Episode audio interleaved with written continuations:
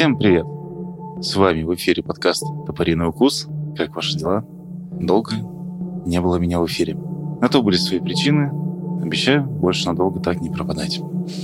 За то время, пока меня не было, произошло много всего. Я думаю, что вы в курсе всех трагических перемен, которые происходят сейчас вокруг. В частности, эти перемены коснулись и меня. Старые выпуски моего подкаста были удалены с платформы Анкор. Я думаю, что со временем я их восстановлю и смогу загрузить заново на те площадки, где их больше нет. Это просто вопрос времени. Также э, я хотел обратиться к вам, мои дорогие слушатели. Если кто-то из вас хочет стать э, вторым ведущим, и до сих, я до сих пор ищу второго ведущего для литературной части подкаста. Неважно, умеете вы говорить или нет, самое главное, чтобы вам было интересно то, о чем мы с вами будем разговаривать. Поэтому, если у вас есть желание, или если у вас есть немного свободного времени, почему бы и нет? Давайте попробуем, запишем все вместе. Сегодня финал нашего с вами первого сезона, сезона, который я называю про себя сезоном Филиппа Дика, и было бы логично завершить его рассказом о премии Филиппа Дика. Сегодня мы с вами поговорим о том, что это за премия, когда она появилась и какие интересные книги в этой премии были. Сразу хочу оговориться, часть из этих книг не издавалась на русском, и когда она издастся, неизвестно. Поэтому учите английский, находите их в оригинале, читайте, потому что я так понимаю, что нам с вами не скоро читать современную западную фантастику, а русская фантастика нас, к сожалению, интересными новинками не балует. Итак, премия имени Филиппа Дика. Эта премия присуждается ежегодно с тысяча девятьсот восемьдесят третьего года за лучшую научно-фантастическую книгу года в США, изданную массовым тиражом в мягкой обложке.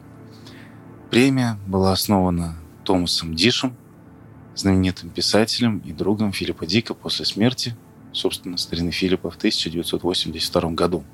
Томас Диш, если вы о нем не знали, это человек, на мой взгляд, навсегда оставшийся в тени Филиппа Дика, оставшийся частично непонятым, но, тем не менее, успевший написать ряд потрясающих, удивительных и трогающих книг.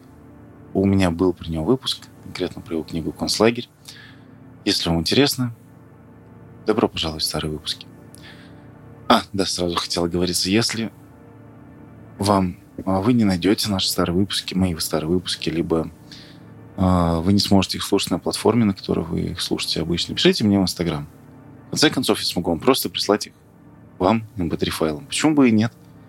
Подкаст. Это же ди ай вай. Это же все-таки своего рода панк-рок, тем более сейчас. Все-таки м- отвлекусь немножко от премии и скажу еще пару слов. Зачем я сейчас? Почему именно сейчас я решил это делать заново? А, на мой взгляд, сейчас очень тяжелое время. Я думаю, что вы со мной согласитесь. И в такой ситуации нам необходимо, на мой взгляд, опять же, помнить о том, что у нас с вами есть близкие, у нас с вами есть родные, каких бы взглядов и каких бы убеждений они не придерживались. Эта ситуация рано или поздно закончится. А ваши родные и ваши близкие люди останутся. И наша с вами задача, на мой взгляд, как людей, это пройти достойно это испытание и не растерять тех близких, которые у нас есть. Быть человеком подчас очень непросто, и делать такой выбор иногда крайне сложно. Но я думаю, что это то, что определяет нас с вами. Это то, что делает нас людьми. Поэтому я от всей души желаю вам быть крепкими, быть любимыми, любить кого-либо, кто с вами рядом, заботится о них. И иметь возможность отвлечься, иметь возможность переключиться на что-то другое. Надеюсь, с помощью этого выпуска и некоторых следующих я смогу отвлечь хотя бы несколько человек от думскроллинга и таким образом выполню, наверное, какую-то свою миссию, о которой я всегда думал. Итак, отправляемся с вами в удивительное путешествие современной фантастики. А именно лауреатом премии Филиппа К. Дика. Итак, в тысяча девятьсот восемьдесят втором году Томас Диш основал эту премию. Она выдавалась только за те произведения, которые публиковались в дешевых обложках. И таковой она остается до сих пор. К сожалению, сейчас век цифровой дистрибуции книг. Это правило, насколько я понимаю, иногда нарушается, но тем не менее. Зачастую авторы, которые получают премии, не остаются, они не настолько известны, но тем не менее их книжки — это hidden gems фантастической литературы. Давайте посмотрим, кому вручили премию, кто был лауреатом премии в тысяча девятьсот восемьдесят втором году, в самом начале. Эта книжка, это была книга Руди Рукера «Софтуха Икзе». Потрясающий, старый, на мой взгляд, самый крутой киберпанк, который существовал. Руди Рукер, человек потрясающей биографии, написал целую трилогию «Софтуха Икзе», «Макруха Экза» и, а, к сожалению, я не помню название третьей книги, но это не так важно.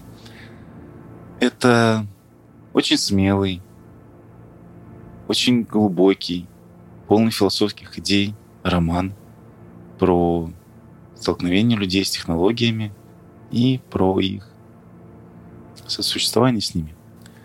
Также э, в восемьдесят пятом году премию за свой, на мой взгляд, дебютный, один из самых интересных романов получил Уильям Гибсон. Роман не роман. Если вы никогда не читали э, Уильяма Гибсона, я вам искренне завидую. Если вы соберетесь когда-нибудь познакомиться с жанром киберпанк, я крайне вам рекомендую обратить внимание именно на старых писателей. Это Уильям Гибсон, Руди Рукер, Нил Стивенсон.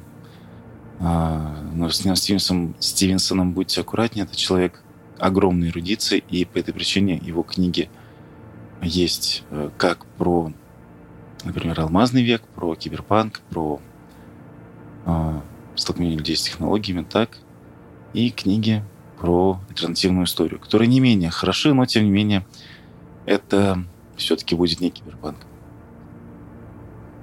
Поэтому крайне рекомендую. Также эту премию два раза получал наш с вами старый знакомый Тим Пауэрс за роман «Врата Анубиса» и за «Ужин в дворце извращений». Говорить про этого писателя долго у меня нет желания, потому что это можно заострять на несколько часов. Опять же, про него у нас у меня был выпуск. Извините, я всегда говорю «у меня», «у нас», потому что над этим подкастом работает целая команда. Да, она небольшая, но тем не менее, это команда. Послушайте. «Ужин во дворце извращений» — это книга, написанная в одном из моих любимых жанров. Это постапокалиптический Дикий Запад с совершенно безумными персонажами, безумными сюжетными поворотами. Если вы любите Дикий Запад, если вам интересна смелая фантазия, а также, что удивительно, наверное, услышите в этом, в этом романе, это вопрос религии и того, как люди оказываются в сектах. Почитайте. Потрясающая книга. А, прошу прощения. Пауэрс получил премию в две тысячи третьем году.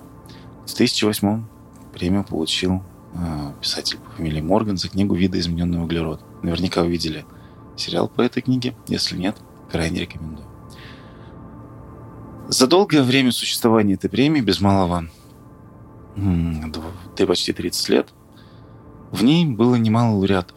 Но когда я перебирался в списки, я столкнулся с тем, что в ней крайне-крайне много писателей, пишущих на тему постапокалипсиса. Кто бы мог знать, что этот жанр станет настолько близок к нашему настоящему. Но, тем не менее, выбирать в нем достаточно сложно, потому что, на мой взгляд, многие авторы м-м, чрезвычайно однотипны.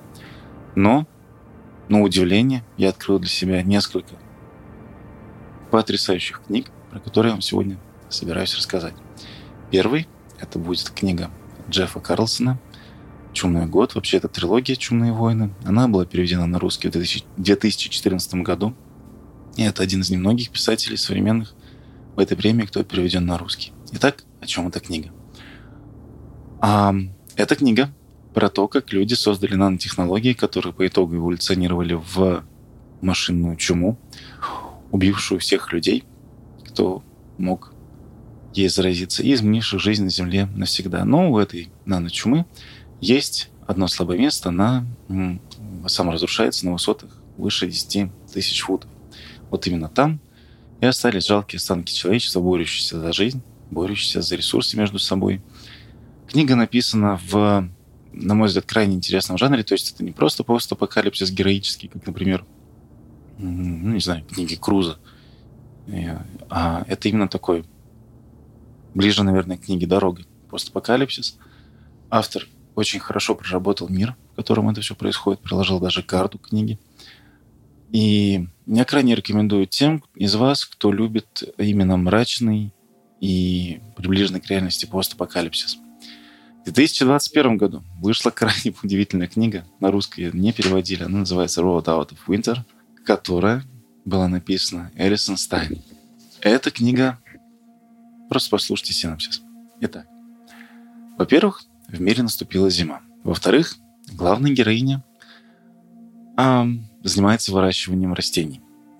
И в какой-то момент она решает, что ей необходимо погрузить эти растения в грузовик и на нем отправиться через бесконечную зиму из гор Палач Хай куда-то ближе к югу. За ней будут охотиться бандиты, за ней будут охотиться а, безумные выжившие. И вот этот удивительный грузовик, как некая позитивная белая стрела, движущаяся сквозь снег, желтая стрела, движущаяся сквозь снег, будет двигаться и двигаться из горы Палачи ближе, ближе к солнцу. Потрясающая книга. К сожалению, на русском она не издавалась, но я думаю, что вы сможете ее найти. Итак, следующее, про что я хотел сказать, это просто потрясающе. Итак, это трилогия Петровича. Что это такое? Вы никогда не догадаетесь. Это книга про город Метразон, постапокалиптический Лондон будущего. В то время как э, вся остальная Британия... В общем, представьте себе мир Судьи Дреда. Мир Судьи Дреда, в котором существует Самуил Петрович. Добро пожаловать, русский эмигрант. Э, крайне умный, хитрый, ловкий. Он эдакий стальная крыса в мире постапокалипсиса, в котором он выживает и преуспевает. Потрясающая книга, судя по описанию. К сожалению, я ее не нашел и не читал, но синопсис шикарен, и я думаю, что я ее прочитаю в ближайшее время.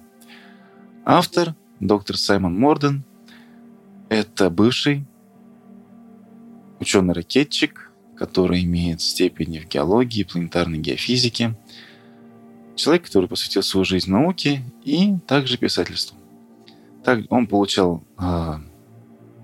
несколько премий за свои книги «Квотеряное искусство» и за книгу «Другая война». Они вам неизвестны, мне они неизвестны тоже, но я думаю, что они крайне этого стоят.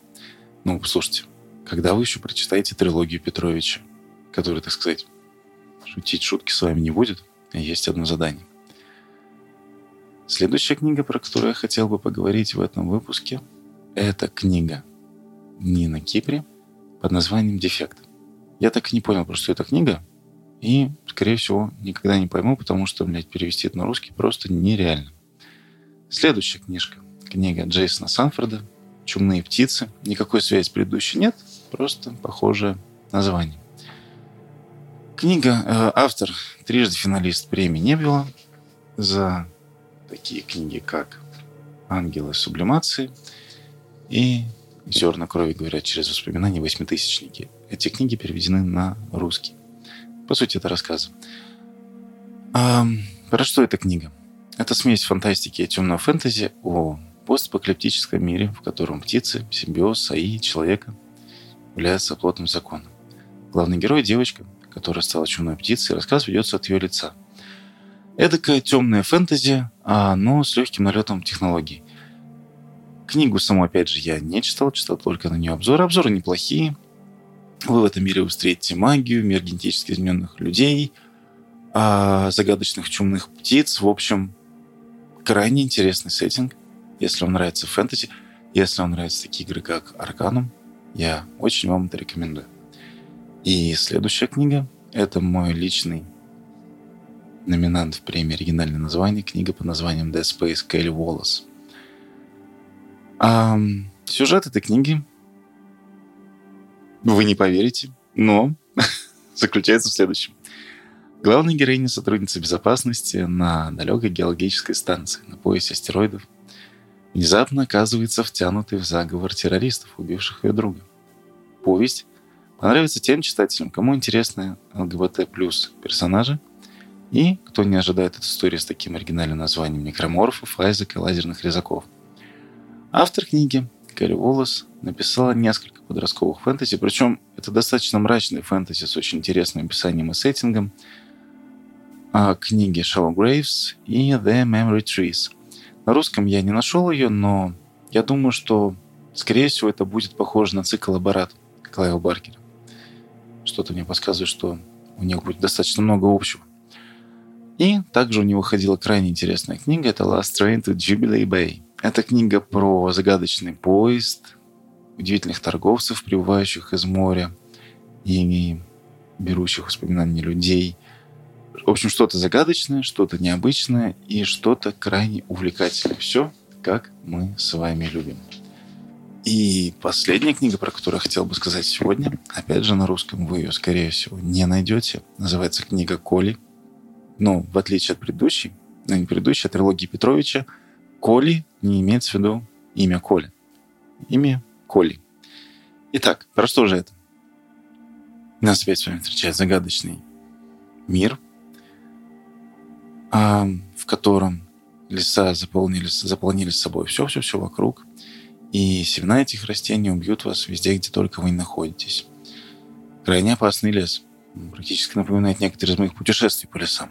Но только здесь это все взаправду. Итак, главный герой Коля живет э, в деревне рядом с лесом всю свою жизнь. И он знает о том, что никогда нельзя выходить за стены этой деревни. Но внезапно судьба заставляет его отправиться за эти стены и бороться за место в своей жизни, за место в мире, в крайне суровом и отпугивающем постапокалиптическом мире. У премии Филиппа Дика есть свой сайт, и ссылку на него я приложу к посту, посвященному этому выпуску. Вы сможете ознакомиться непосредственно с премией, почитать э, полные списки номинантов и посмотреть, кто еще может вам приглянуться. Хотелось бы отметить, что в этой премии не участвуют люди, написавшие чистое фэнтези. Эти, э, этим обычно занимается премия Говарда Лавкрафта. Но здесь я думаю, что вы сможете тоже найти для себя что-нибудь интересное. Итак, на этом наш первый сезон выпуска «Топориный укус» заканчивается. Спасибо, что вы были с нами все это время. Спасибо, что дождались этого выпуска. Подписывайтесь на нас в соцсетях. Собственно, пока только в одной, в Инстаграме. Слушайте нас на тех платформах, где вам удобно. Всего вам хорошего. До скорых встреч. Ваш подкаст «Топориный укус».